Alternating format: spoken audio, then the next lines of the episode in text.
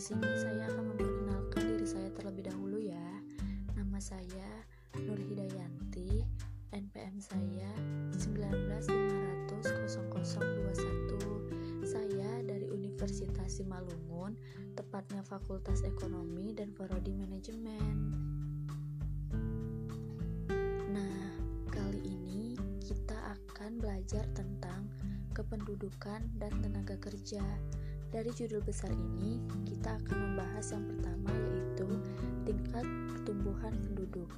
Menurut Irwan dan Suparmoko mengatakan bahwa penduduk memiliki dua peran dalam pembangunan ekonomi, satu dari segi permintaan dan yang lain dari segi penawaran.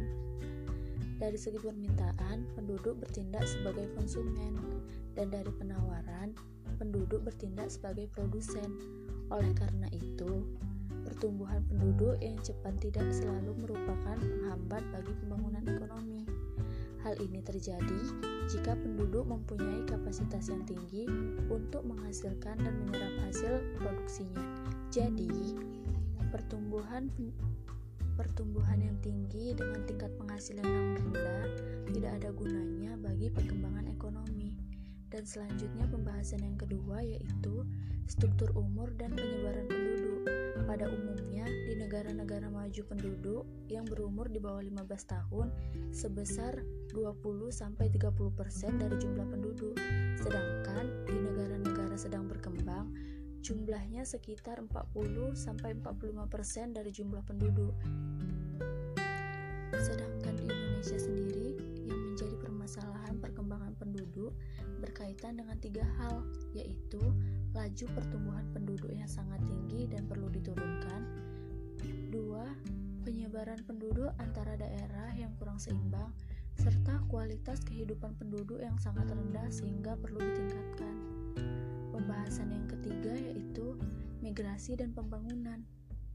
Membahas tentang migrasi, migrasi juga dianggap suatu proses yang bisa menghilangkan ketidakseimbangan struktural antara desa dan kota melalui dua sisi, yaitu sisi permintaan dan sisi penawaran. Dilihat dari sisi penawaran, migrasi internal ini cenderung menambah pertumbuhan penawaran tenaga kerja di perkotaan, sementara di perdesaan terjadi penurunan jumlah sumber daya manusia. Dilihat dari sisi permintaan, penyedia lapangan kerja di perkotaan lebih sulit dibandingkan dengan penyedia lapangan kerja di pedesaan karena kebutuhan sumber daya komplementer sektor industri. Selanjutnya, terdapat teori migrasi yang dikemukakan oleh Todaro. Todaro mengatakan bahwa migrasi berkembang karena perbedaan-perbedaan antara pendapatan yang diharapkan dan yang terjadi di pedesaan dan di perkotaan. Dengan demikian, dapat dikatakan bahwa teori migrasi Todaro mempunyai empat karakteristik utama, yaitu yang pertama, migrasi dirangsang oleh pertimbangan-pertimbangan ekonomis yang rasional. Yang kedua, keputusan migrasi juga tergantung pada perbedaan upah yang diharapkan daripada yang terjadi perdesaan dan perkotaan.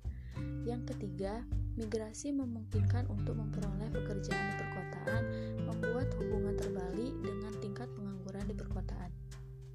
Yang keempat, tingkat migrasi yang melebihi tingkat pertumbuhan kesempatan kerja di perkotaan sangat memungkinkan terjadi. Dengan demikian, tingginya tingkat pengangguran di perkotaan merupakan hal yang tidak direlakan karena ketidakseimbangan antara kesempatan ekonomi di perkotaan dan di pedesaan pada negara sedang berkembang. Selanjutnya pembahasan yang keempat yaitu mengenai pengangguran dan pembangunan ekonomi. Mengenai pengangguran, pengelompokan masing-masing menurut Angel Earth Awards tahun 1974 harus memperhatikan dimensi-dimensi sebagai berikut. Yang pertama, waktu atau banyaknya di antara pekerja yang ingin bekerja lebih lama, misalnya jam kerja per hari, per minggu, atau per tahun. Yang kedua, insentivitas pekerjaan atau yang berkaitan dengan kesehatan dan gizi makanan. Yang ketiga, produktivitas atau kurangnya produktivitas sering kali disebabkan oleh kurangnya sumber daya sumber daya komplementer untuk melakukan pekerjaan.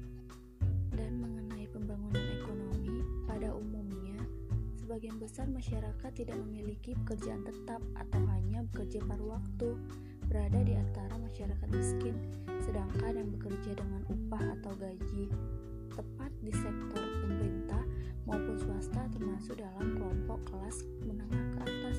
Dengan demikian, untuk mengurangi kemiskinan dan distribusi pendapatan di negara sedang berkembang adalah memberikan upah yang memadai dan menyediakan lapangan kerja bagi kelompok masyarakat miskin. Oleh karena itu, peningkatan kesempatan bekerja merupakan unsur paling penting dalam strategi pembangunan yang menitik beratkan menghapuskan kemiskinan. Selanjutnya, pembahasan yang kelima yaitu pembangunan ketenaga kerjaan di Indonesia. Dalam pembahasan kali ini dibagi lagi menjadi tiga bagian. Yang pertama, perluasan dan pengembangan kesempatan kerja. Adapun sasarannya adalah memperluas kesempatan kerja dalam berbagai bidang usaha dan menciptakan tenaga kerja mandiri, serta tersedianya sistem informasi dan perencanaan-perencanaan tenaga kerja melalui yang pertama, peningkatan pelatihan yang berkaitan dengan teknologi tetap guna, mengembangkan kewirausahaan, serta keterampilan pendukung lainnya. Yang kedua, pembangunan pemukiman transmigrasi baru serta pembinaannya untuk meningkatkan kesempatan kerja di bidang pertanian. Yang ketiga, penyempurnaan mekanisme pengiriman, pembinaan, pembimbingan, dan seleksi yang lebih ketat, serta perlindungan hukum yang memadai bagi tenaga kerja di Indonesia maupun yang di luar negeri. Dan yang selanjutnya, bagian kedua, yaitu peningkatan kualitas dan produktivitas tenaga kerja. Adapun yang menjadi sasaran program ini adalah tersedianya tenaga kerja yang berkualitas, produktif, dan berdaya saing tinggi baik di pasar dalam negeri maupun di luar negeri melalui yang pertama, pengembangan standarisasi dan sertifikasi kompetensi. Yang kedua, peningkatan relevansi, kualitas, dan efisiensi pelatihan kerja melalui pembinaan dan pemberdayaan lembaga pelatihan kerja. Yang ketiga, pemasyarakatan nilai dan budaya produktif, pengembangan sistem dan metode peningkatan produktivitas, serta pengembangan kadar dan tenaga ahli produktivitas. Selanjutnya bagian ketiga yaitu perlindungan dan pengembangan lembaga tenaga kerja.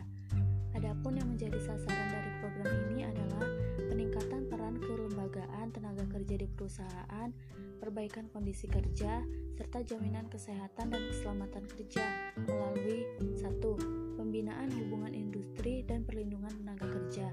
Kedua, peningkatan pengawasan norma kerja, keselamatan dan kesehatan kerja, serta jaminan sosial kerja. Ketiga, peningkatan perlindungan, pengawasan, dan penegakan hukum terhadap peraturan yang berlaku. Keempat, peningkatan pembinaan syarat-syarat kerja dan penegakan terhadap pelaksanaan peraturan ketenaga kerjaan. Sekian aja pembelajaran dari saya kali ini. Jika ada salah-salah kata, saya mohon maaf. Saya ucapkan terima kasih.